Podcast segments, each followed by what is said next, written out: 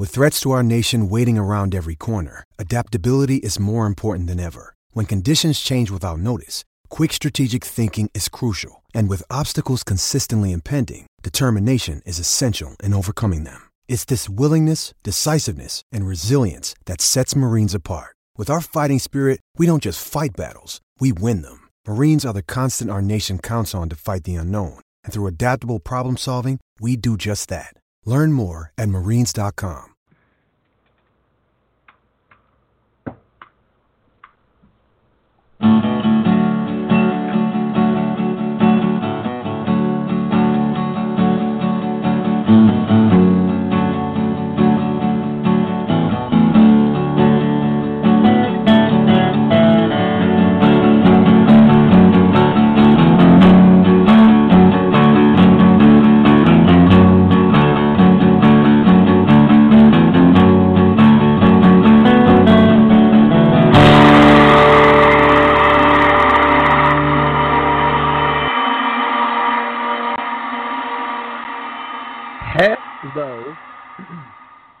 gentlemen.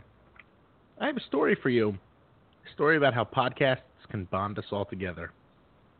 A story about my incompetence and putting and making Mike anxious about things. Um, before every show, I have to go in and I have to put how many guests are going to be on the show so that Blog Talk Radio can accept them. And today, Beth couldn't come on, so we had Shayna come on, and I didn't make an adjustment. So normally you can't call into the show before, but somebody was able to call in because I didn't set anything up, and his name is Darwin. He lives in the Philippines, and he found our show. What did he say, Mike? A couple of weeks ago, and he listens to it He religiously. We are his Rangers fans Yeah, found it online. from the Philippines. He's listening at 8 a.m. in the morning over there. So, Darwin, you are our number one fan today. That was probably one of the cooler experiences I've had, just coming in and being like, that is not Shayna on the phone and talking to you. So, you made us feel good about ourselves. That doesn't happen very often on the internet. So, shout out to Darwin, former doctor in the Philippines, 8 a.m., listening to our show. What are you guys doing? You're not listening to us at 8 in the morning. Or maybe you are. I don't know. A lot of people listen to Archive. But um, be more like Darwin. Darwin, thank you for listening. You are the man. Mike, wasn't that a, Yeah, a be tough doctors. experience for you? Yeah, be doctors and retire to the Philippines and be awesome and call in accidentally and get to chat with us. Yeah, see? Be awesome. Uh, so, as I alluded, Good luck. it is me and Mike and Beth. Or not Beth. And Shana. What's Not up, Shana? Beth. Not Hi. Beth. Not Beth. Not Beth. I don't. I'm not an Um, oracle of any sorts. No, but that's probably a good thing on this show because Beth is the Oracle of Calamity. Yeah, she predicts Calamity. It's not a good thing. Tsunamis Um, horrible things. especially today because there is there is calamity right now. The Rangers did some things today. Um, well, you know what? Let's let's start off here. The New York Rangers made some cuts. I'm going to give you bare bones news to kick things off, and then we're going to kind of jump around a bit. Um, the Rangers sent Graves, Letary, Nieves, Pionk to the AHL. They released Bobby Farnham from their contract. They're putting Matt Puempel on waivers to well, they put him on waivers today at noon, today being Thursday, so we'll know Friday at noon if he clears. And they loaned Andersson back to Frölunda. There are some questions about whether or not Andersson has to spend the year there or not, but we'll get to that later. Here are the good things. I'm going to break it down good to bad, and then I'm going to see what you guys think. Good. Chytil. Chytil. Chytil made the team, apparently. He's going to play at least nine games. That's what he gets before he has to make a decision about the entry level contract. But today in practice, he was slated on the second line. So that's probably a really big deal. Um, D'Angelo is still around. Um, that's really that's the bulk of the good stuff. I would say the bad stuff is the Rangers kept Kampfer for whatever reason. Staal and Holden. Um, more on that later, I guess. And not a huge, huge fan of uh, the defensive situation as it stands. I'm also not happy that uh, the Rangers only released Farnham from the PTO. But uh, Mike, what's the what's the thing you're most happy about, and the thing you are most concerned about with what the Rangers did to this point? It's a very good question. Um, I Maybe think one of my best. the thing, yeah, it's because it was kind of a mixed bag in a lot of ways in the uh, what happened with the cuts. I am obviously excited about Chytil being here. Uh, in many ways, a lot of our predictions about the blue line came true. Um, minus, I don't. This is a whole other thing we can get into later, but I don't know why the organization is as fond as it is about Kampfer. Um, and the most surprising slash discouraging thing to me, uh, I don't know. I, I'm not completely against Andersson being in Frolunda, but uh, I'm kind of surprised that uh, Lettieri or Lettieri isn't here, just based on everything we saw. Like I, I would rather him still be up with the team than you know Kampfer, but maybe I don't know. The idea is that Kampfer is going to be that kind of locker room leader in Hartford, and so they want him around for that Lake Placid trip and all that crap. But uh, I'm really, really excited about Chytil. I I don't know if we're going to see more than nine games of him, but right now, all I really care about is just getting to see more of him on NHL ice. So that's my take on it. Shayna, your answer to the very same question. Um, okay. I am okay with Andersson going back to Sweden because I think this is a more low risk move. I thought they'd give him the games in the beginning, but if they decide play in Sweden, come over after, whatever, that's fine. And also, he's going to play with Joel, and then we can be like, hey, bud, bring Joel back, and then like everything can be good. But that's you know, um, I I think it's better to do that instead of burning the nine games. And I don't know how much I would trust his development in Hartford, so long term, that's definitely a good thing. Um, Bobby Farnham being released is a good thing. That has to go really high on the list of, of good things, though. And uh, it's nice to see that they have DeAngelo in the starting lineup right now. I think that's really encouraging that it's not a Holden-Staal combination because I think everyone knows how much I hate that by now. Um, if we traded him and he was part of the Stepan deal, yeah, like if if you spent all that all that to get him here and he's not on the ice opening night, I would be flipping out right now. And then uh so those are good. And as for the bad things, I I don't understand Lettieri going down. I don't understand um Desjardins not being cut yet, but I I don't think he's going to stay here any longer. And uh Kampfer, the Kampfer thing, I totally agree on. I don't know why they like him so much. He has not done anything good. And it's funny because when you look at their possession numbers on the surface, you're like, oh, he's not that bad, you know, compared to others, even though it's in like really small ice time. Like the shot attempts he faces, he had like the worst scoring chance numbers against. His expected goals against is the worst. And it's and, and his goals against isn't good either. And you're like, well, you barely played and you still kind of suck. So I don't get that one either. Uh, Desjardins would probably be my biggest concern right now, and it very well may be unfounded because the reality is, uh, Mike, did we ever figure out what the rule was on whether or not you could cut a suspended player? Yeah, we know you can't cut a, a guy injured, which is why, uh, you know, the oh my gosh, who is it? It's completely slipped my mind. Uh, he's a hurt prospect that's still up with the team. Yeah, I, I I know I know what I did. We're sorry, Um, Darwin. We're doing the podcast for you. Yeah, as far as I can tell, there's there's nothing that prevents that. Um, and and because there's nothing that prevents that, it made. I think it was Vigneault's comments. He was saying something like it makes it a difficult choice from us for us with uh, Desjardins and the the suspension that he got for that hit against Miles Wood. Um, and I remember you know, we were kind of talking amongst ourselves, and we're like, well, that feels a little bit just like lip service, like, oh, you know, he's a veteran guy, he came in, plugged away, but from what we've heard from Zipay and everything, it sounds like, you know, he's going with the team to Lake Placid. Uh, whether or not he actually gets a contract, I think, is still up in the air. It's it's neither certain nor, you know, definitely not going to happen. I don't know what he showed that a guy like Lettieri didn't show. Um, there is just, I think it must be just like a security blanket for that for that fourth line center, because if nothing else, he at least has the perception of being a fourth line center in the NHL, even though all the numbers are not encouraging. Um, we also know that he was a guy that Brad Richards played with, and Richards, we can safely assume, is connected to him getting the tryout here. Uh, well, he they they I- confirmed that that he put his name Yeah. on their radar.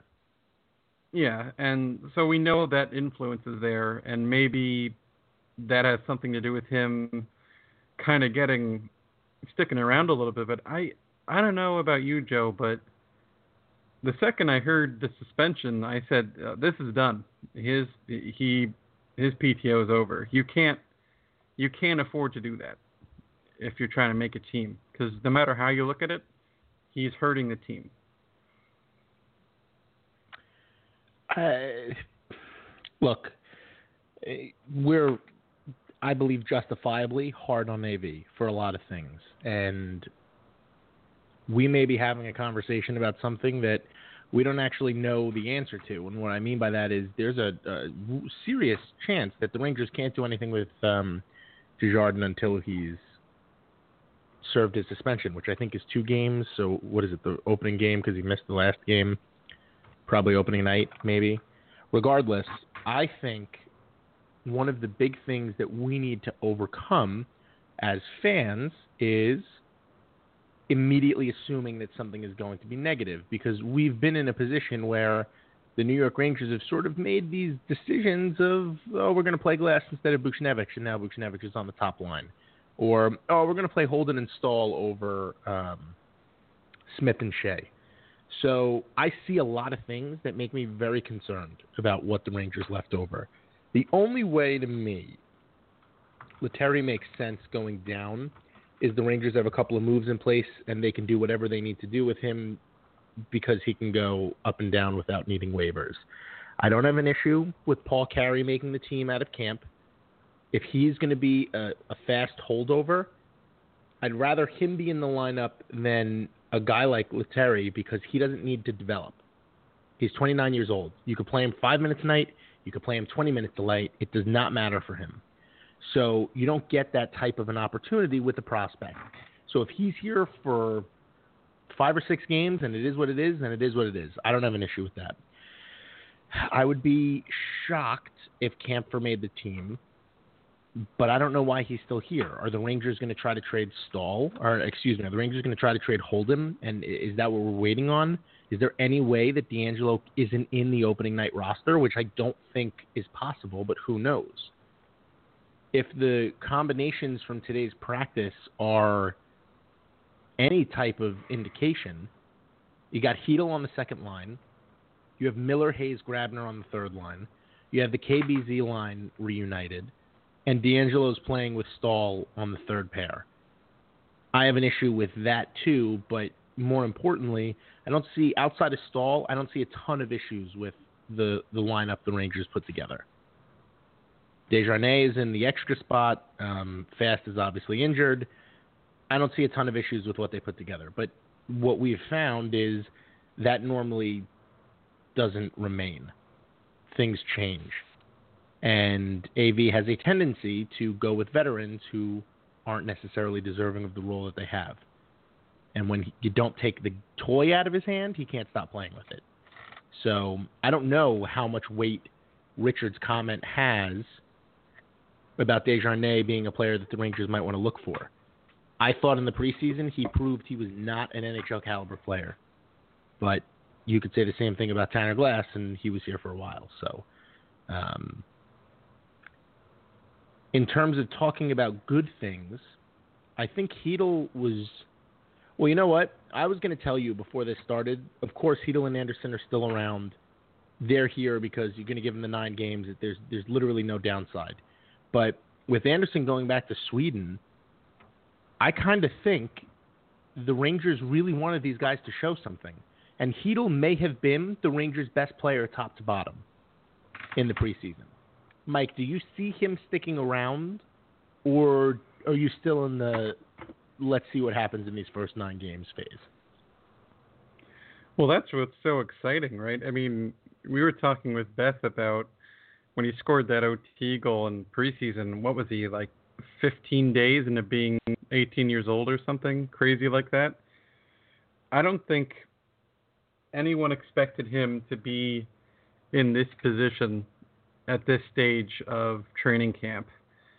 I I think really the best thing for the organization to do, and I hope this is what happens, is to just keep keep their options open. Because if we see the guy who we saw in preseason, he's ready for the NHL. He looked great. He had three points, I think, in four games or five games. Uh, and you know he proved he can play at even strength and on the power play. Uh, you know he had some issues on the face-off dot, but you know that's that's stuff that can be worked on pretty easily. I'd, I'd sooner be worried about something like oh he has trouble understanding when to get his stick on the on the dot and all that crap than worried about oh he doesn't know how to cover a man in transition. There's so much to like about his game. I think honestly, just looking at things in in the the bigger picture, it feels so much better to have Zibanejad, Hayes, Chytil as your top three centers, and then having a guy as good as Desharnais as the fourth is. I mean, what's not to like there? That's it feels a lot better. There's a lot of upside. If it doesn't work out with Chytil, whatever. But I think now the best thing to do is to just move forward assuming he is on the team. Like that's I think the best thing to do. If it doesn't work out, that's okay. Just call up, you know, get him back into, you know, over to Europe or wherever we have to get him and then just call up Lettieri and whoever and work on the depth there. Or, you know, I still think the Rangers need to keep an eye on the waiver wire uh, in case anyone valuable goes there, but we'll see what happens. Shayna? Um, I am really excited that Chytil's staying.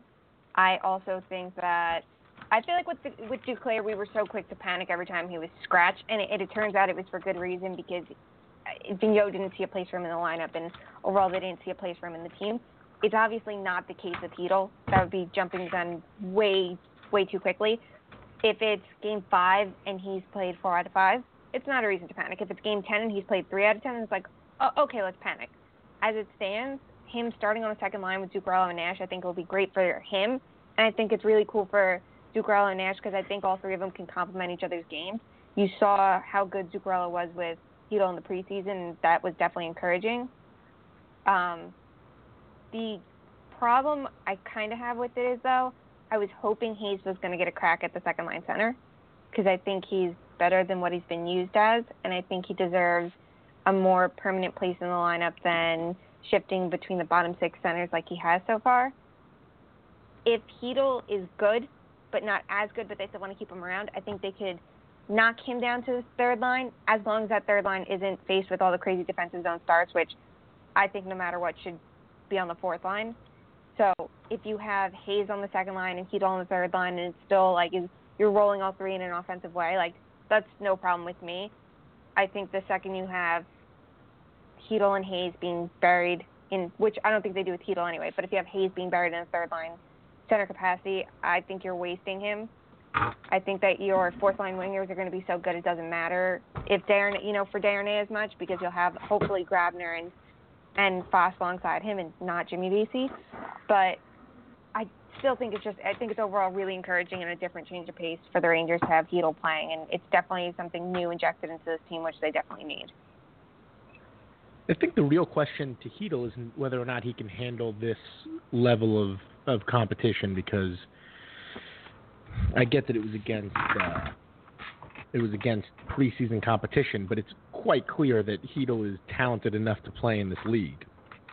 The question becomes: when does a guy who's 18 years old hit the wall? Uh, when when are you concerned about his longevity? And not that he's going to hit necessarily the the wall that Vesey hit or a lot of college kids hit, but I don't think, and I have to look at the stats. I don't think Chytil has played more than 50 games in a season, at least on the professional level. So, do you worry about something like that? I mean, last year he played 40 games for Zlin, um, two with the under 20 and then 38 with the big club. He played 30 the year before that with the under 18 team. So, do you give him the nine games and then throw him back overseas and see what happens? Or do you keep him around and burn the year of his ECL and go from there? And I think these nine games are going to say a lot about the answer to that question because there is no debate. Chytil is clearly far more NHL ready than I think any of us thought he was going to be. This is not a guy who is benefiting from playing with great players and actually wasn't doing all that much. He was the source of a lot of offense that he was either creating or directly responsible for.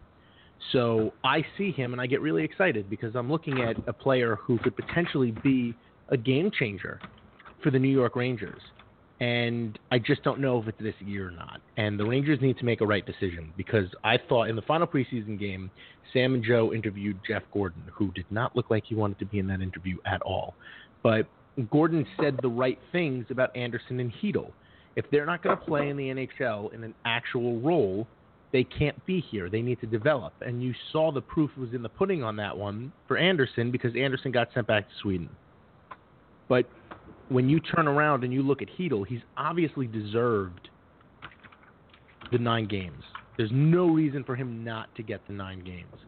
But are we going to see that 10th game out of him? And if we do see the 10th game, is he going to stick around for the whole year? And I don't think anybody has the answer to that question yet. I don't even think the Rangers have an answer to that question.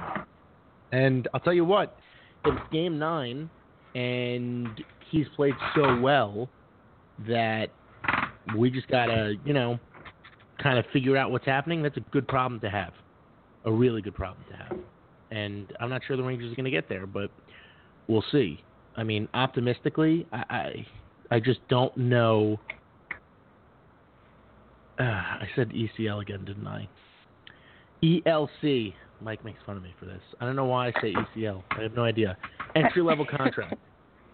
Um, I don't even remember what I was saying. Anywho, he played with talented players. He fit on the power play. He made things happen. Period. End of story.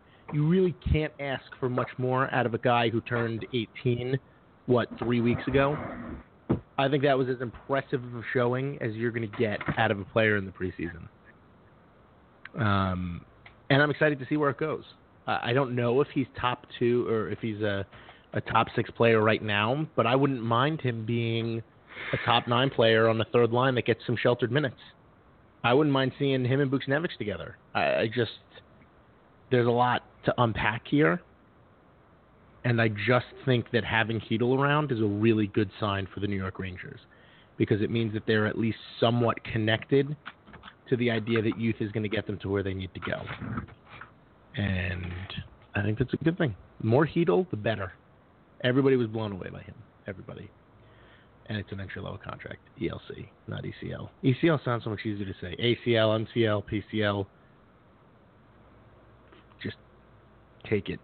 Um, any other thoughts on Chytil and the the lineup, Mike? Yeah, on the spot. I, I, yeah, I did want to say one more thing. Even if this is just we give them, you know, a cup of coffee, give them a chance for nine games just for October or whatever. I think this is the right message to send to an organization that, for the first time, has a lot of young prospects that are worth getting excited about because you can point to, you know, like, hey, this is what happens when, you know, you work hard and you exceed expectations and you do all the right things. You'll get your chance. And we haven't, we've seen, you know, with with Hayes and Vesey and everything, you know, and Skjei took, you know, had to develop in Hartford, but a lot of times we see it like, yeah, you know, the Rangers signed Hayes or they signed Vesey, and it's a foregone conclusion that they make the team. Like they, it's they they would have to do a lot to not make the team, and this I think is a very good message to send to a team that for the first time in a while does have these kind of prospects where, yeah, you know, it's it's almost impossible to turn him away after what he did. He earned it. And the sad thing is, I think, like you were saying, Joe, in many ways it feels like Andersson earned it too. It, it, he just doesn't have the same kind of offensive flash to his game, and he didn't look. I mean, there were times where where looked dominant. He looked excellent. Granted, it's preseason and it's not against full NHL lineups and all that, but his puck management, uh, his vision, you know, his just knowing what to do in that crucial 10 feet around the net. I mean, he made he had three points, but he very easily could have had what like seven. Yeah. I, there's so much to be excited for him. Go ahead. I agree you with you something. on the Elias thing. With uh, Lias, with the Andersson, uh, I agree with you on Lias Andersson about him looking ready, and I was a little bit surprised the decision was made so soon. But I think what what it comes down to for him is there really isn't anyone for him to play under here. You know, you want him to be this strong two-way center. If we still had Stepan, I would say please stay. Please stay, play with Stepan, understand exactly what he does, help have him help you to adapt to the NHL game a little bit more. But we don't have that. We have Zibanejad who has to learn how to be a first line center, which he's never done in his career. We have Hayes who I don't think is the best person to learn from because he's been all over the place in the lineup. You have Miller, who's a natural center according to the Rangers and only the Rangers, and it doesn't make oh, sense man. if it, it would make no sense for him to stay here if they weren't positive about it. Because if it doesn't work out, and if they spend those nine games, they're going to send him to Hartford, kind of still a mess that hasn't exactly figured out what they're doing. So you're better off sending him somewhere he'll develop in the right way and also he's going to play with Joel Lundqvist. And I can't stress this enough how important that is. Because we were worried if about you want to learn, Zuki making me. Uh, we were worried about Zuki. That's Stanley. He's just pissed. Zuki went on a walk. Actually, I heard her like freaking out, and I muted the thing because she was flipping out, storming around to get a walk, even though she went on one like an hour ago. Zuki. Stanley must have heard Shayna spitting hot fire there. Shayna calling out everybody. He was, he was pissed or scared. I don't know he gets he barks when he's scared, which I don't understand is like a as a defense mechanism. Dogs bark when they're scared, but why would you draw attention and to the yourself? tail wags. Also, You're trying to be the, the big. tail will wag, and I don't get that. You're you're not happy. Don't wag your tail.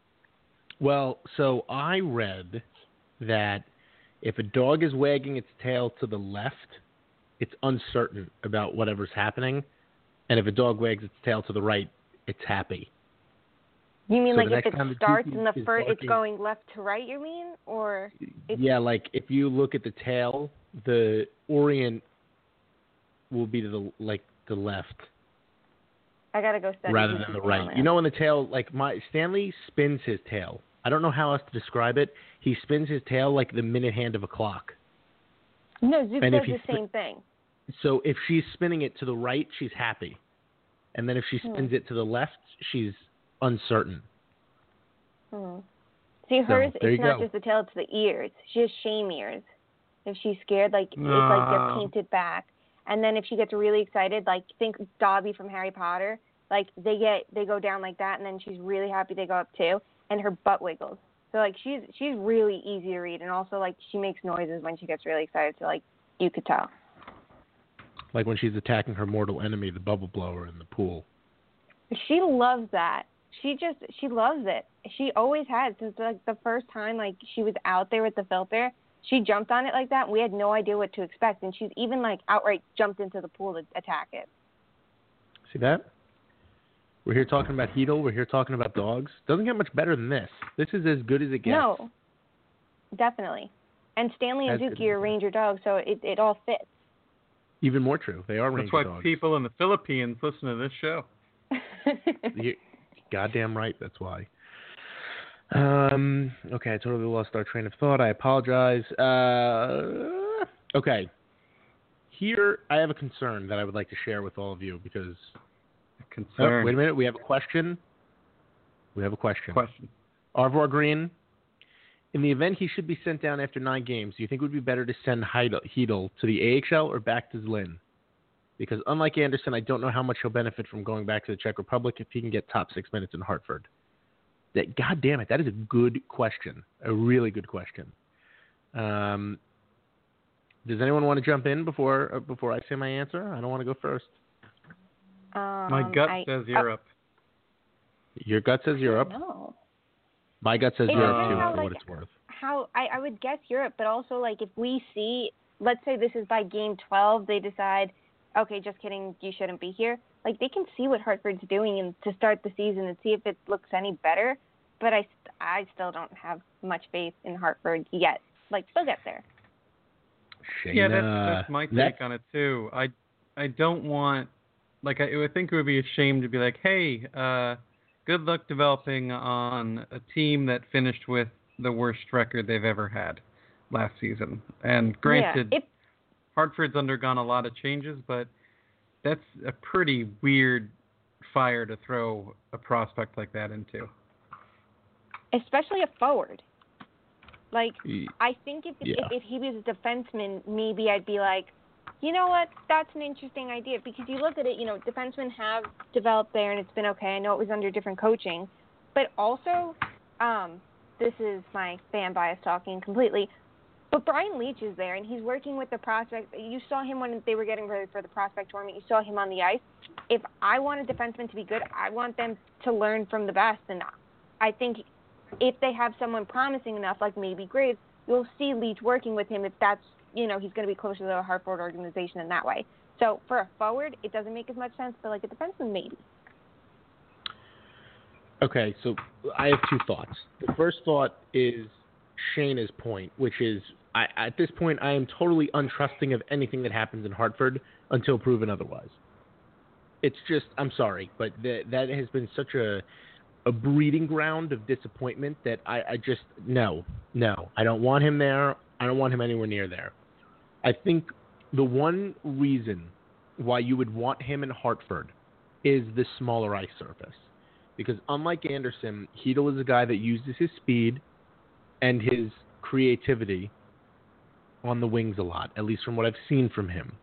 However, I think we saw in the preseason, Andersson, shockingly for me, had a much more difficult time with the smaller ice surface than Chytil did. The reason I sent him back to the Czech Republic, if I'm Jeff Gorton, if he even goes, he's playing against men, and he's going to play a huge role for that team. Top line minutes, and who knows what his his usage would be in in Hartford. Unfortunately, but all things equal, I would rather him play with men in the Czech Republic than play in the AHL. And I do think there are merits to the AHL. First of all, he would play 80 games, and that would help. But I think he's going to get a huge role in Europe, and that goes a really long way. He'll play some international games. I just I think the development for him there is based on role and expectation, where he's the guy and he has to be the guy. Where on Hartford, he doesn't have to be the guy. Just my take. Um, Yeah, and that's what we heard with justification for Andersson going to Frölunda is he'll go there and he's expected to be on the power play and in the top six. You know, he's expected to be a featured forward there, and it's not like Hartford is terribly deep, but I think having a guy like that in a role there where he's comfortable, he knows that you know he knows that environment and everything, and like Shayna said, there's veterans like like a Joel Lundqvist there to to work with who really you know it's it's not a bad role model, and I know that you know Joel didn't make a big impression on the NHL, but he has had a lot of success in Europe. Um, we see we saw that decision, and it, it kind of fits into what Joe just said, I think, which is you know what you're getting if you send them there, and right now, like the the point that Shayna made, I don't think anyone knows what the hell is going to happen with Hartford, especially if the Rangers are going to kind of hold on to guys like Kampfer and and Carey, and you know maybe not send them down right away. I mean, Carey is if they if the if the Rangers lose Carey on waivers, it's like oh oh well. But in Hartford, it's a huge, terrible thing to happen to to the Wolfpack. So we'll have to see what happens. Yeah, I think Carey was really impressive. I have to say, but you don't make these decisions based on losing a guy to waivers when they're 29 years old and they've never really had a more than a cup of coffee in the NHL. So, not that that really has anything to do with the question about Chytil, but when you look at a guy like Chytil, that's the type of guy that you think, okay, am I taking a spot away from him? What's the deal here? What are we doing? And when you look at a guy like Carey, it's oh, he's going to be a great AHL player, but who, what impact is he actually going to have on the NHL side of things? So, what I try to think about is that long-term development aspect, and this is where the two ideas intertwine. If Chytil is not going to play for the Rangers, if he could be guaranteed top line minutes in Hartford, fine. I think the AHL wouldn't be the worst thing in the world. But there's just something about being the guy and knowing that you're the guy that makes a big difference, in ter- just in terms of the mental development of a player. And on the flip side, in terms of Carey, the Rangers can throw him wherever the hell they want in this lineup. There is no downside to that. I totally get Carey sticking around if he is a carryover. See what I did there?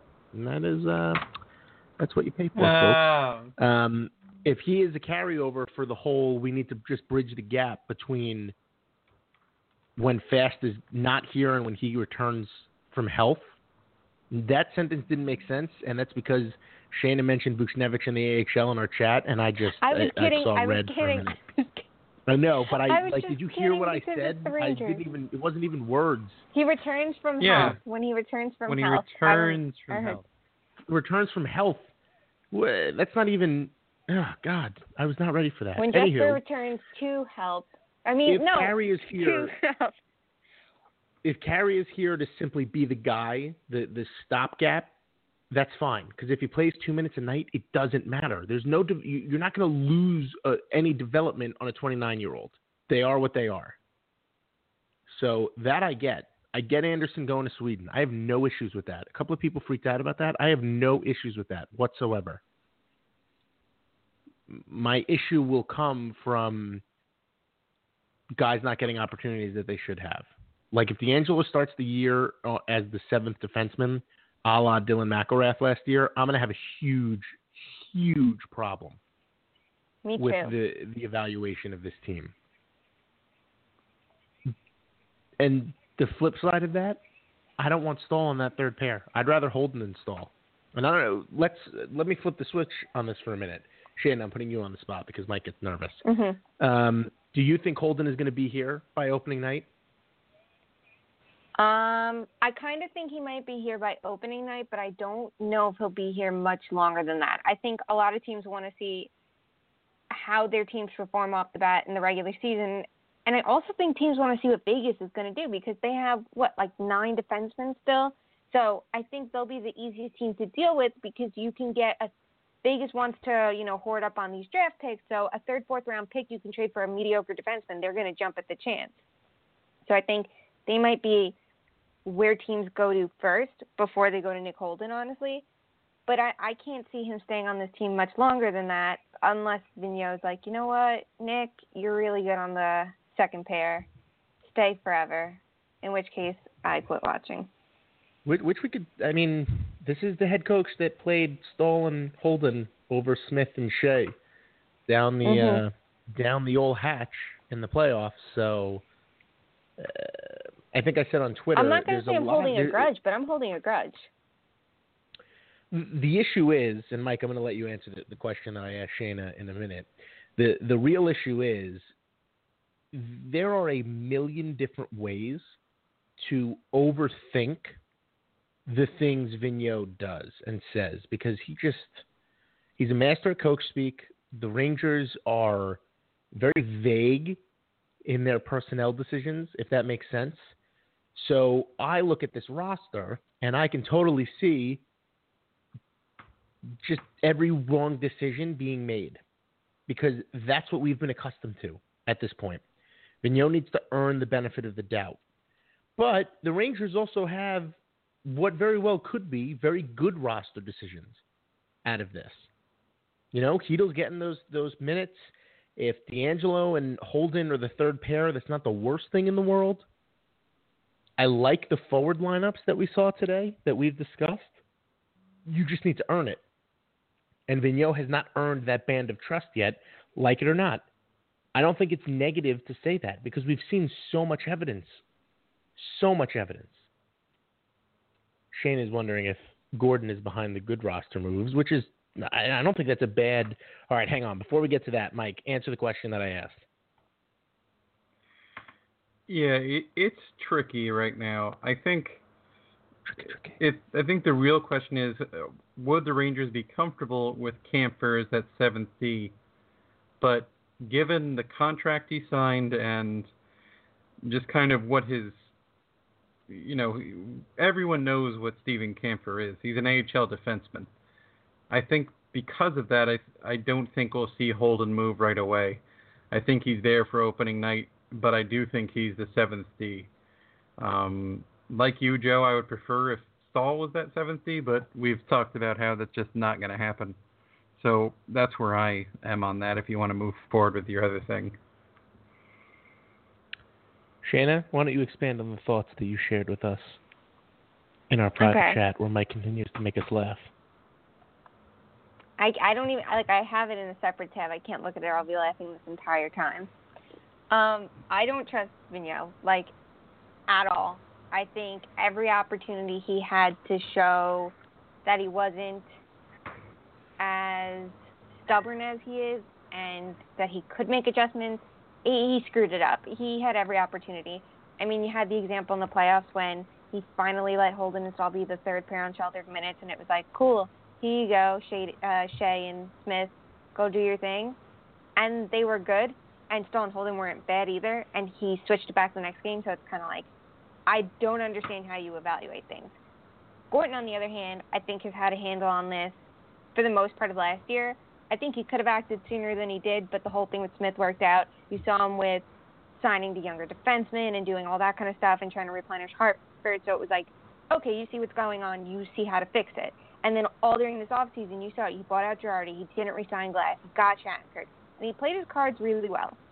Except for the Stepan thing, I still, I'm still a little bit iffy on that because I don't know how DeAngelo is going to be used, and I think as much as you want to get players that'll make your roster better, you also have to know your coach a little bit, and it's kind of like, did you make the right move there? And also, are these things going to work out? And did you replace Stepan well enough? Which is going to be my question forever. But I think that he's this entire off season. It's like these are this is Gorton's team now, and he stepped up and he was much more aggressive than he had ever been. And you see, he brought in Lindy Ruff.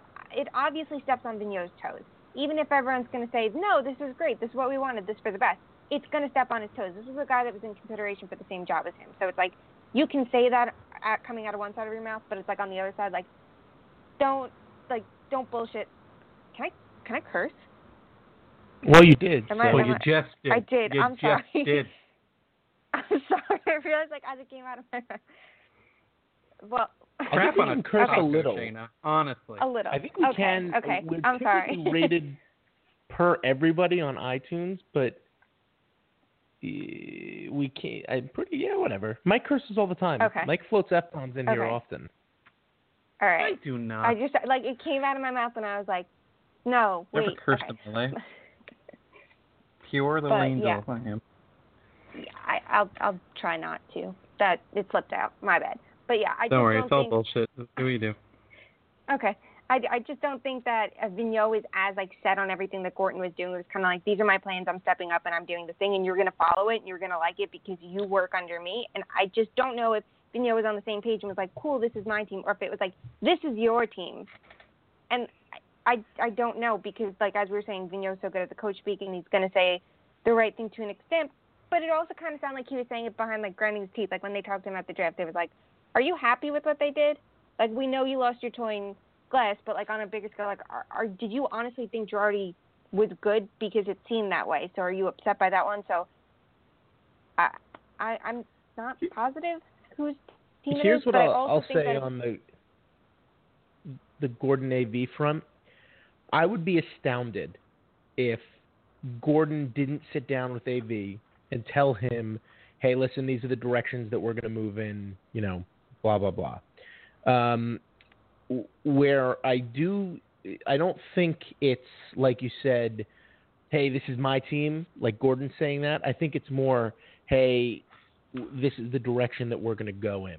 And getting rid of Girardi was a start. Trading Stepan to bring in DeAngelo feels like a Gorton move because AV's track record with young defensemen is not a good one. So, is this Gorton just kind of?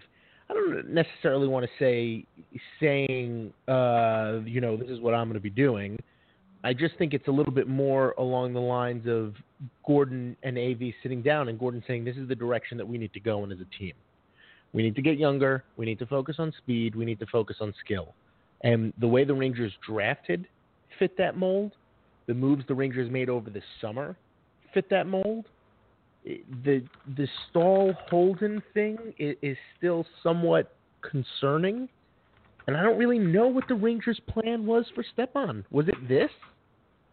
I doubt it. I doubt the Rangers anticipated that they were going to have a draft pick that they drafted this year playing center on opening night. I, I just don't see it as something that they sat down and they were like, "Oh, this is this is definitely the direction that, that we want to go in."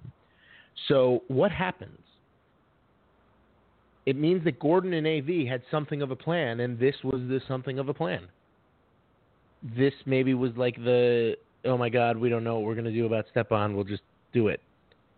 And that's kind of where I think the Rangers are right now. But you're going to get a lot of answers about how AV is looking at at this situation and the evolution of his coaching ideologies over the next couple of, of days. That opening night roster is going to speak volumes about the way this team is moving.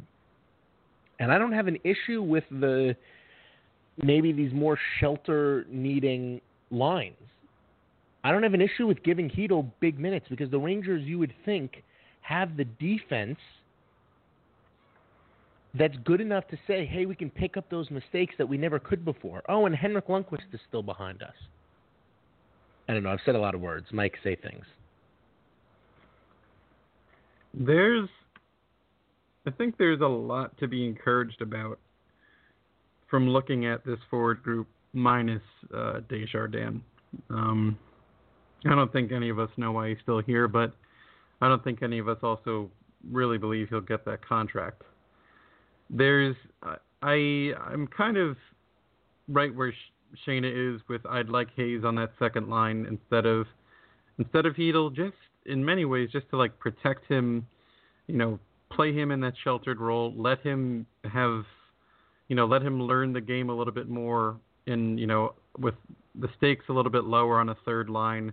And the Rangers will have a really good third line. Um, pretty much whoever's on it because that's the sort of depth the Rangers have at wing. But I see a lot of potential with this roster, and like you said, Joe, no one thought the first like a Rangers first round pick at center, nonetheless, was making the roster out of opening night, which is only good news unless you fully believe that the plan with Stepan was just, I don't know, we'll trade him and we'll hope for the best.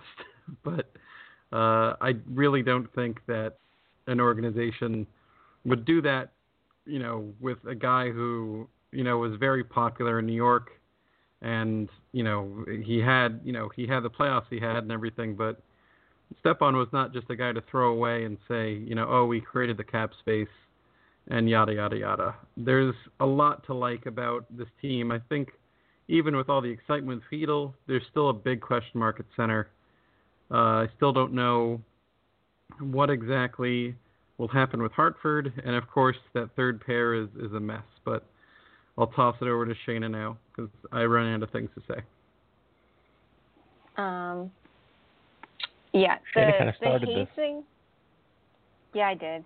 The Hayes thing though, like, I mean, we don't know if the fourth line is going to be if it's going to be the third or fourth line with all those defenses, and, it's, and I think it's super important to find that out first because that way it kind of does make Hayes and Chytil a little more interchangeable because you might want Chytil with Nash and uh, Zuccarello to start. You might decide that Miller, Chytil, Nash might be better, or like any combination. And if they're all in offensive roles, that middle six is like really interchangeable.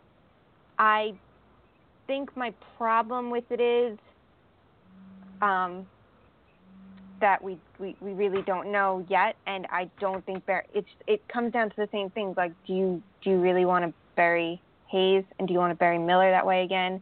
And do you really think Grabner, Miller, Hayes is a good line? Because like, eh, they weren't really. So it's like, AV, can you look a little past them?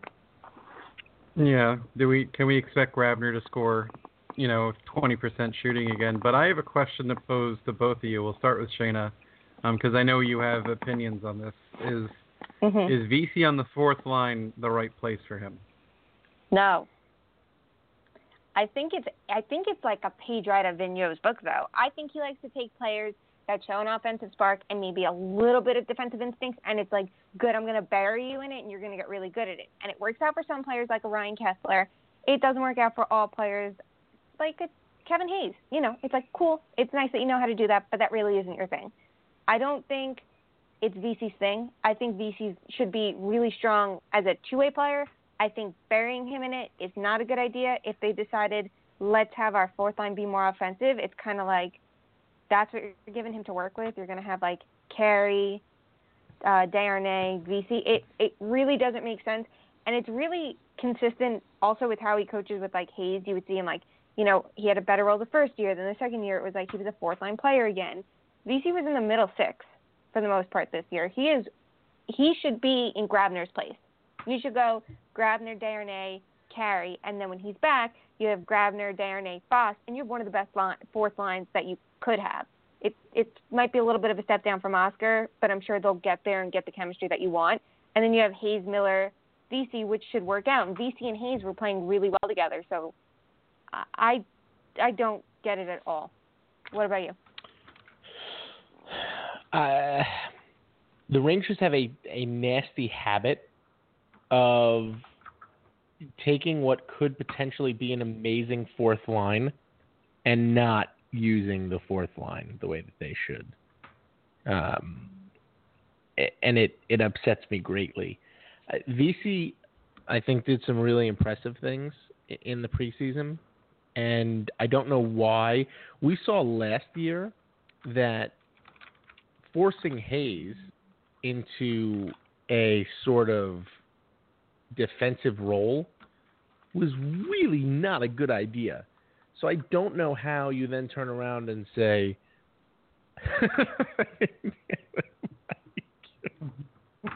"Oh God." oh, we've ruined the podcast. The podcast is totally ruined. I apologize. We just I finally entered the gift contest, and it, it's of a woman who like jumps off a trampoline on to try to slide on a little plastic slide, and the slide explodes.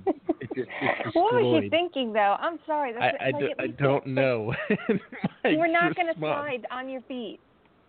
It was just amazing. It was, it was spectacular. Oh my god. hurt so just- well, yeah, she wasn't even. But that's the thing. Like, learn basic physics. If you're going to slide down a slide, you need to come in at a somewhat horizontal angle so that you can. You're not just falling into it like some type of a behemoth. She comes down like a meteor and just destroys the thing. Uh, I wish you guys Notice could she see doesn't this. jump Maybe on the uh, trampoline, though. She does not jump The on most the trampoline. where troubling- She get a lot more height. The most troubling thing to me is there's a trampoline and a child slide, so the chances are she's a mother, which is just not Yeah. the chances are that she's a mother. You know what I think we, we Child, should you honestly cannot do, something stupid. I'll do it for you. I have a I have a great idea. I think I'm going to put on the Patreon page every week. It's going to be the gift that makes us laugh live on the air, and I'm going to post it so that everybody can see what it is.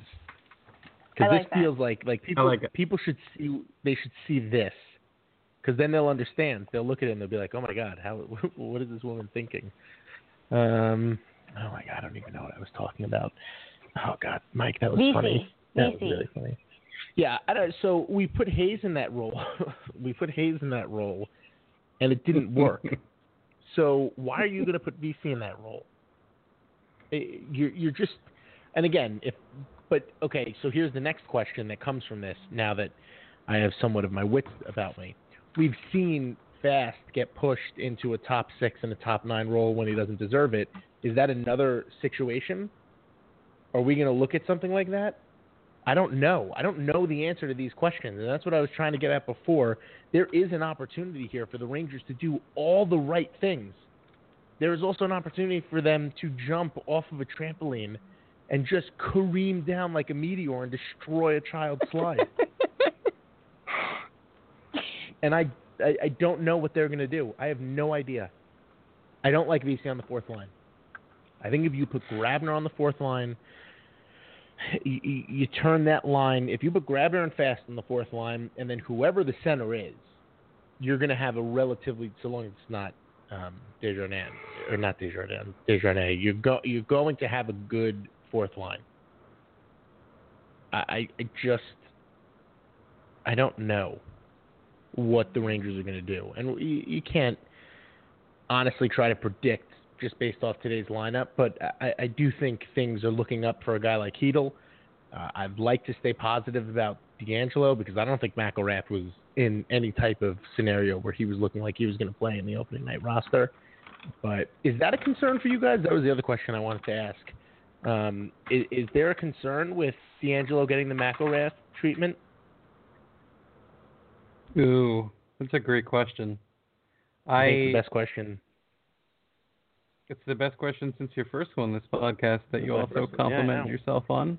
Um, What did you say to me, you son I of a bitch? I think. Listen, we already had Shayna say bullshit. You can't say bitch. Uh, right. I I think that's a One legitimate curse per concern. It's- podcast. yeah, it's the Is it one the curse PG-13 each or just one straight? All right. It's go ahead. probably just one, but anyway, uh, that is, I, I think it's a legitimate concern. There's so much weirdness with it. Like, Holden is inconsistent, and as in, like, I remember all last season, just my, it was my running joke of what is Holden? What, what's a Holden? Because uh, we couldn't figure out what the hell he was with his goals and everything. Um, but as inconsistent as he was playing the left side, when the Rangers moved him to the right, he looked even worse. And with that being said, I don't know how DeAngelo would lose that spot to him. But the thing is, we know all the things we said about Clendenning, and we know the things we said about McIlrath at times. I. We also know for a fact that like how often did we see last you know last season Shea with you know he would be a little too aggressive or make the sort of you know the penalty mistakes in front of the net that young D make and then all of a sudden he's barely playing at even strength I mean you know barely playing anymore. We know that DeAngelo kind of has a short fuse. He has a temper. He plays with an edge. There's a lot of little parts to that given AV's track record that I think is cause for concern because it's just a little too easy, I think, for AV to squander what I, I know a lot of people were disappointed to see Pionk go down, but DeAngelo looked just as good as Pionk. I mean, Pionk's goal was sensational, but he can be here soon.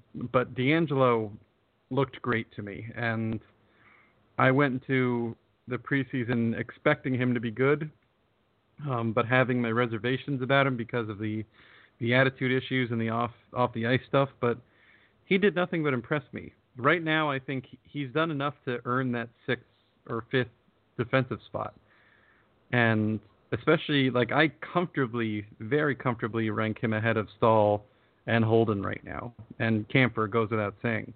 But I don't think we can confidently say that's true of AV. So I don't know. It's it's really tricky. I'm I think it we're right to be worried about that, Joe, just because you know, uh, has said in the chat that Ruff has had a history with with playing young D, and that's a very good point to raise too. Maybe I'll let her jump in on that in a second, but I there's too many things that point to this has to be DeAngelo's job to lose, but I really want it to you know, if he does lose it, I want it to be for a good reason. I don't want it to be for perceived mistakes or, you know, he's a liability in some way or, you know, Vino says, look how many turnovers he has, ignoring the fact that he's getting pucks out of his own zone more frequently than a guy like Staal is.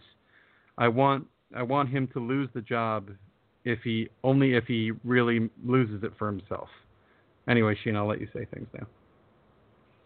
Um, I agree with basically. I mean, I agree with everything you said. Really, I think the thing with the turnovers is also you have to keep in mind what what style of play it is. He's an offensive defenseman. He he needs to not suck defensively. Like, don't get me wrong. He definitely doesn't. You need him to still be solid enough that you can have him play without it being a concern always. But you look at the guys like you know, uh, PK Subban and Brent Burns their take their giveaways are always high because they play that style of play. So you do have to take them with a grain of salt, and that is definitely a concern because if he has that, is it going to be taken with a grain of salt, are they going to go, well, this is the risk of playing an offensive style? It's a risk with a reward because for a guy like Nick Holden to AV, it was, it was totally worth the risk, even though that risk continuously burned you, even in even like in a double overtime where he thought, let me pinch here. So I I want him to be held to the same standard as other defensemen, unless he does something stupid. If he does something stupid, like uh, inappropriate or something, a lot of penalties and things like that, that's another story. But if he does things, you know, his actual playing, he, he needs to be held to the same standard. If you would allow Holden to play, making those same mistakes that we saw all season, then you have to let DeAngelo play because at least he'll play through them and can get better. A guy like Holden he's not going to change his stripes at what 30, 31. Like it just isn't the way it goes. I'm a little bit concerned about their handling of him. I think it's really important that they're careful with him because they spent so much to bring him in, and I don't want that to be like overhanging him forever. You know, oh well, we lost Stepan for you, but it's also like for right now, for this season, we lost Stepan for you, we lost Raanta for you. You need to be good, and you need to train him adequately so he can be good even if that means mixing it up and going, okay, Staal, you're going to play with Smith a little bit. Skjei, you're going to play with DeAngelo a little bit because Staal plus DeAngelo might not work out. Neither will Holden plus DeAngelo. We, re- we really don't know, but it doesn't seem right now that either will really complement him that well. So it, it's something they're going to have to be really conscious about and really careful about. And that's my only, the thing you said about uh, Russ if he's willing to play young players, I think that's great. That's something he's done before, willing to take chances on them. I don't know how willing he is with second chances, but I know he'll give him that first chance, and that's what he needs to start. Do we trust the Rangers, though? I think it's always the no. It's always the million dollar question because we've been hurt too many times. I trust times. the Rangers like I trust a mountain lion in my family room. Well, do you trust a Oh. mountain lion in your family room? Maybe it's a trained mountain lion. Not at all. Not even a hmm. little bit. It is not a trained I was Who are you reading about- trusting him with? Are you trusting him to I was be reading himself? If you're trusting him to be himself, he could tear up your couch. Well, I was reading about mountain lion attacks today, and Why? I gotta I'm tell you, sorry, I, why? I don't Why? just for reasons. It's it's it's hard to explain what happens to me during the day. But I, I was reading about alligator attacks first. I was curious about ha- where al- alligators were in America because I thought alligators might be in Texas because I saw the Red Dead Redemption 2 trailer and there was an alligator in it. So I said, Ooh, I wonder where alligators are. In the continental United States, and I said, "Ha, they are in eastern Texas." And then I said, I wonder where mountain lions are." And then I was reading about mountain lion attacks and how they always attack people from behind, and it's horrific. Anyway, that was my day. Uh, I, I'm sorry. So, did that have to do with you trusting the mountain lion? Yeah, the point is, I learned from reading about how mountain lions frequently attack people from behind uh, that you cannot trust them. They're shifty and they murder things with their mouths every day. They're mouth Mm. murderers. I mean, it's it's food for them.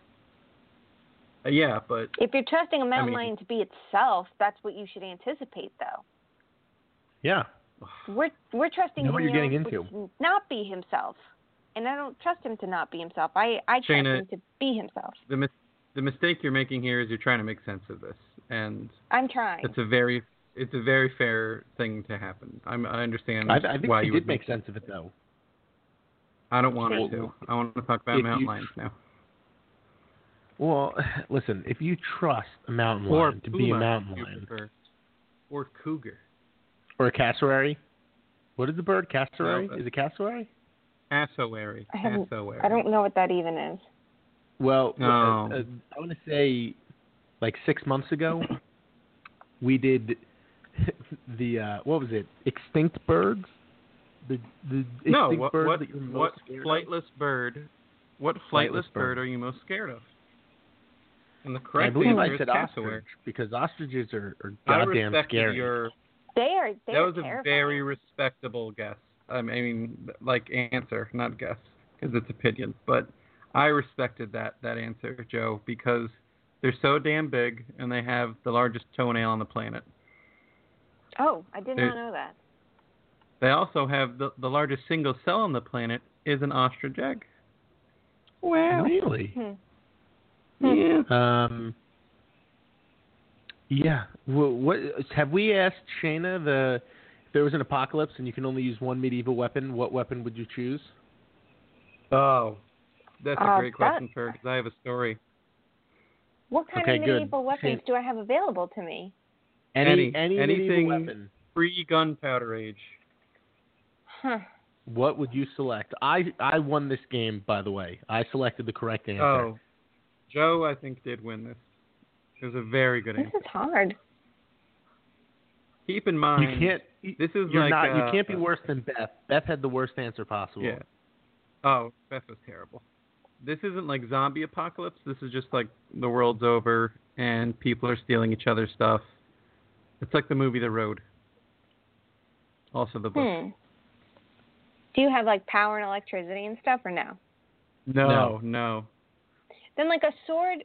Do you get multiple swords? Like if I'm like I want a sword, because can't you like try to? You- I'm gonna already sound like an idiot if I'm wrong, but if you you've like, lost. You've already, you're already wrong. Bless your heart. um, The- bow and arrow, answer- a shield. I don't know. Uh, bow and arrow is closer. An arbalest is the correct answer. I have no. How do you even spell that? It's basically a crossbow. It's a medieval crossbow. It's like a yeah. It's like a an I believe elite Beth crossbow. said a great sword, which just not a good answer. At least a regular It's a sword, you can sort of defend yourself, but yeah, no. A great sword, you get one good swing. If you miss it, it's game over. Yep. Hmm. Mike, you're. Anyway, Joe, I wanted. So again, just my life being what it is. The other day, I was watching Vice documentaries and uh, on YouTube, and there's a every year. It happens in New Jersey. There's like a qualifying thing where people wear full medieval armor, and Hmm. it's like medieval MMA. You beat the shit out of each other with real swords and stuff. Not they're just all blunted, but the whole the rule is like whoever goes down first. And they hold like tournaments in Portugal where it's like 16 on 16 melees and stuff, and there's like a world championship and everything. It's crazy. Are you going to be joining? My my point is that you and I have to join it now with with Arbalest, which I don't think they allow. I do. With the arbalest, just just sniping people from the corner, just destruction. The arbalest, you're, you, you know, it's a long distance weapon. You could just shoot. Honestly, all right, I'm going to say this: the honest worst answer you can give is a catapult. That is the worst. I answer don't want you a can catapult. give. And I, I know You why can people make would a be drawn to catapult that. out of anything. I know why people would be drawn to that, but the second worst answer is a great sword. That's just not. No, I would shoot you right in the face with my arbalest before you even. You know came what close. I think? You know what I think would suck is the the Morning Star, the ball and chain thing, because I would imagine you'd hit yourself at some point and feel like an idiot. Or I would totally hit myself. The flail. die. I feel like if Yeah. you could use it like a ball and chain thing, if you had to use it like a skip it though, I'm your girl. I'll kill it. But with the hands and stuff, no. So just to confirm, Oh it is an God, apocalypse. If you're bringing a skip it. I'm just. I just wanna make sure I if you're have this ball right. and chain, you're saying you're swinging it I haven't around, thought and you're about gonna hit skip yourself it in the face. forever. I, I skip have it one. was. I definitely still have one, and it has it's light up. I got it for my birthday. It had like blue and red lights on it, and it was really cool. Skip it was It literally the last thing on sock and mind. boppers. The I last had two thing. sisters. You have to get I your daughter not to these skip it, things. though. Yeah, you totally do. And I get her a crazy daisy.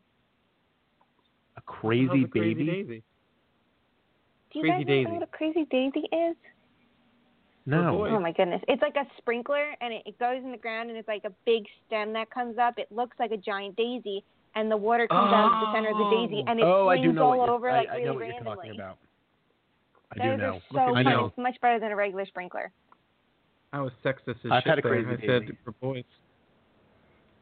I'm I've had I'm, a crazy I'm gonna daisy. make you a list of things, Joe, that you need like pretty pretty princess and all that crap. I apologize for being a sexist dirtbag. Man, It's, it's fine. What is happening? You I don't know. go Did you know that- Daisy, what. did you know that manatees have fingernails, Joe? I did not know that, but manatee is one of my favorite whales. It's not a whale, so It's his own pretty profound animal. statement you just made. It is a, go- a marine it's mammal. goddamn. Oh wait, all right. You know what? You might be right. Whales often fall under the family assume- Cetacea or cetaceans, Joe. Did you know that orcas are not whales, that they're porpoises? I did not know that Whales? one either. Ranking whales, the beluga whale, then the sperm Beluga. Uh, sperm whale. I whale are love sperm badass. whales. They're, they Oh, look oh. awesome. It, what They're did you think we covered were talking about? Giant squids. Giant squids. I gotta Google this stuff. Like, I know what a beluga they whale uh, is. They just destroy whaling ships, just absolutely annihilate whaling ships. Um, Good job. They don't even look like sperm, really, so I don't know why they're called sperm whales. But and yes, they get into fights No. with colossal squid. Would you Oh, like no, to know why they're crazy called sperm whales? Joe? Sure, Michael. Well, I read a book.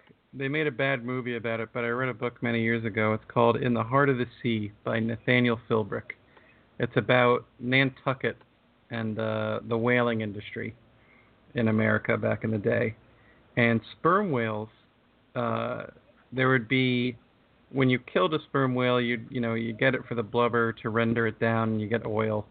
Um, but inside of a sperm whale's head, there was like a special kind of oil or no, it was like a there's a weird fluid like it was called like spermaceti or something, and it looked a lot like you know sperm. Anyway, long story short, they it was a very coveted commodity, and that's why they were called that. I'm pretty sure. It's interesting. You I like literally had to climb whales. inside their skull to get it. I do not like orcas. I hate orcas. I think orcas are stupid. Um, Orcas are scary. They're awesome but scary as they're hell. Scary. They're they're they're just. I heard a They're comedian mean. once who referred to orcas as thug whales. They're just thug whales because they just kill everything. They don't care. They're they kill meanie. people. yeah. Yeah, they're they're They, tor- they don't kill people. They do at at like what's the ocean park? Where they SeaWorld, like banned that was one whale. Well, was yeah, but it was a pissed off he was whale. an asshole. Yeah, they It tortured him and he pissed was an off asshole. I- I don't- I don't like any of that. siding with you? The whale? Yeah, there's a comedian. Have you never seen Blackfish? He calls. Oh, what? Blackfish is fucking the documentary Blackfish. It's about that whale. See, there's the f bomb. Pretty that dark. Mike was going to drop at some point. Um, I didn't say an F bomb. Yes, you did. You- You 100% did. But- I just want to talk about Did whales. he? did. He did. I heard it. I it did not. was meant in Did- an did- did- innocent way because if he did, then it's Ooh. better than like A ghost whale. Using You ever heard of a ghost whale? I've heard of No, those, I haven't heard of I that. don't know why I have, but I do Ghost totally whales have. are albino humpback whales. They're white. Oh, this thing looks awesome. This is the Um, best hockey podcast ever. This is the greatest hockey podcast of all time. Which reminds me, you should pay for this. Patreon.com slash Blue Shirt Banter. Anthony Viola, John J. Porter, Eric Cohn, Alexander Ricard, Daniel DeJam, Nat Bader, George Littman, Guy from Montana, Andrew Grigo, John Reppy, Sting Fleeman, Trevor Kempner, Dan Carosi, Arch Williams, Bob Kawa, who got engaged. Bob, congratulations. Oh, Um. Alexander Thornton, Igor Zatlovsky, Thomas Osa, and Michael Silvers. You all donated. Thank you. You guys could have your names read too if you also donated. Yeah, he got engaged. Good for him. Most of us bloggers don't even talk to girls, so That transition is you made was like there are people all over the world going hungry every day. Anyway, what would you guys like for dinner tonight? yeah, pay pay us. I think- pay us money for just pay us This your hard-earned money Content. for this this type of conversation. This is the best content you're going to get. Where else are you going to get whale rankings? You're not. No, you're not. ain't. Oh, Unless Whale, like there one. was a team with the whale in the name coming back, but they're not. All about the blue whale. Did you know that a blue whale's tongue weighs more than a fully grown African elephant? That's amazing. That's crazy. The blue whale is the biggest animal on Earth. It's almost the biggest organism too. What did you say? Did you know that blue, like some whale skeletons, there's evidence of the vestigial leg, like leg bones from when uh, their ancestors may have been on land. That's insane. I need to like read up on whales. You do. I Whales sort of have a love, like I have a thing for colossal squid. I think they're they're just I don't like awesome. squid. I don't like squid unless they're in Splatoon. Then I'm all about them. I don't like squid either, but colossal squid. Are the- Is that your? Are those your whale noises? No, that's Stanley. Yeah. No, it's not. I would know if it was Stanley. Um. Wow, this podcast really got off the rails. Um. Yeah, but Shane is fun. This is what happens. Beth is fun. Shane is This is was fun. not my fault. I did not do the whale thing. you can blame me We Shane, I don't know doing what you're talking about. I mean, listen. I'm going to be completely honest with you on this one. Ninety percent of Beth's role on this show is to keep us on track, and you've failed miserably. No one informed me of that Outside of- this point. Uh, outside of her dust You've let me ruffle make story, whale which is easily Shane. easily the worst story of Oh. all time. The worst thing that could have God happened damn. outside of that is us talking about whales and colossal give this squid. a I shot money did not know this was my week. job to do this, and I genuinely apologize and will keep you guys and whip you guys into shape next time. We're we You're are off the rails one on the already. I can't think of anything else other than a whale. All right. Um, um, Remember when the wolf pack were the Connecticut whale, Joe? Oh, I Oh got my a question. the I got it. I got a hockey question. Because we're gonna hear about about them all year. No, it's not about whales. It's it's it's a good one. What do you guys think of Rick Nash's last season in New York?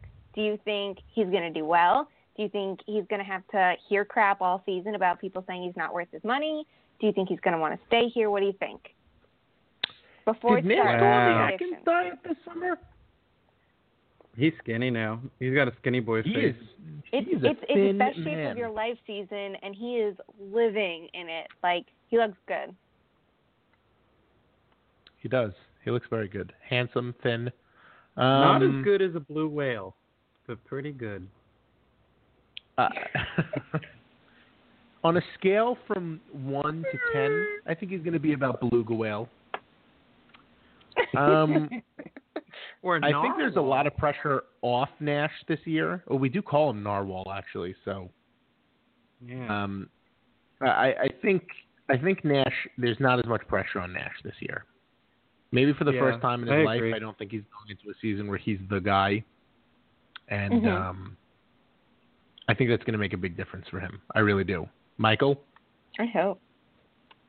Uh, yeah, I think uh, most of the time when you see a guy his age coming off of a contract like that, you know, I think the question is, you know, is he still worth it? And I think everyone knows that this is not like an attack on Nash, but he's not worth 7.8 million on the cap. I mean, it just that's not what he's worth anymore. That doesn't mean, however, that he's not a valuable player. And it's I don't think it's nearly as like I, I'm going to use the word egregious, but this is not meaning to, you know, uh, demean or deface these players. But it's not like you know Drury's contract compared to the role he played. It's like you know Nash still does a lot of things. Uh, I think, you know, we look at, you know, we look at his point totals and we're not thrilled. But if you just look at what, in terms of what he's asked to do and you know putting pucks on net and everything. You know, 67 games last season, 23 goals. If that's all you hear, you're like, yeah, you know, that's okay. The problem is he only had 15 assists, so 38 points for a guy who gets that kind of money doesn't feel good, but he does so much more than just score goals and get pucks on net. And I won't dive into that because I think we've been kind of Nash apologists a little too much on the show sometimes. But I would like to believe that he's going to play like the pressure is off of him, and that you know I think he really likes it here. I think that's the the sense we've gotten just from uh, you know kind of scuttlebutt and hearing him talk in interviews and things. He likes being in New York. He likes being a Ranger. I would I think the organization would be silly not to see if he's interested in sticking around like for another year at something like three million or something because frankly there's there's nothing wrong with a guy like Rick Nash being in your top six still. I mean he's not he's not like 40 goals in the bank or anything, but he's a two-way forward. He's an absolute nightmare of a matchup. He can he can be the guy who is the engine on the line. He can do all sorts of things. Kills penalties, can be on the power play. You know, he's he's still a very very good player. He's just not elite anymore, and that's why his contract looks like it does, but this is it for that contract. So I'm all for more Nash, but uh I, w- I would really like to see him to actually answer your question, Shayna. I'd really like to see him play strong this year. I think he will. Um, and in many ways, I think the Rangers are going to need it because uh, there's still that weird vacuum of just how much is not having Stepan going to impact this team because of all the little things that Stepan did. Because Nash is kind of similar, you know, cut from the same cloth, doing a lot of little things, getting, you know, he's the guy who gets all the shots, he's the guy who does all these things on special teams, yada yada yada. So Anyway, that's that's all I want to say. Sperm whale, narwhale. Sperm whale. whale. Yeah, narwhale. Pilot whale. Good. All right. Well, I think we've uh, I think we've done enough. We've we've gone off the rails. Hannah totally. She let us down. She let us down big time. And then uh, I saved the day. Let's not Shane, forget, I brought us right back on track. She did, but after you were warned that you had failed us. I mean, that's like I'll telling someone, it's like, I want you to backcheck, and you don't tell them. Like, they don't know. They might be like, I'm an offensive player. You got to be like, no, bud. You got to do both. Everybody backchecks, Shayna. Everybody on this team backchecks. Um, Whatever. I can I think don't of a better backcheck. example off the top of my head. I tried. Mike doesn't backcheck, and that's why he's. Are we supposed to be back checking? I wasn't aware. I, I think so. If there are enemies behind us, I I, thought would hope we- we would because Well, I thought I have an stopped arbalest, that but when Shayna's got a sword. gone. It's a problem. I didn't Uh, actually Shayna- guess on the sword. I don't know. Announce your Twitter because I never remember it's how many Y's wides or Hey A's. Shay with three Y's on each one.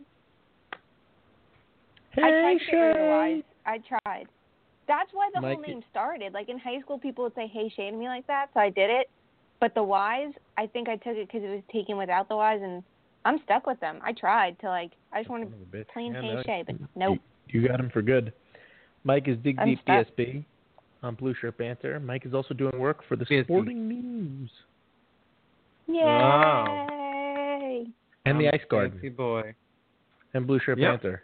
He's going to Canada Yep. tomorrow, so he's even closer to hockey than any of us are. Uh, I am a Blue be Shirt at Banter. Ottawa Senators home opener. It's going to be weird. It is going to be weird. Karlsson Carl blah, blah, blah, Karlsson is missing half of his ankle because of surgery, so that's a thing. Yeah, isn't it? Um, Patreon.com slash Blue Shirt Banter. We love you all. Beth is a whale. Let's go Shannon, Rangers. let us Thanks talk for about listening. Bye.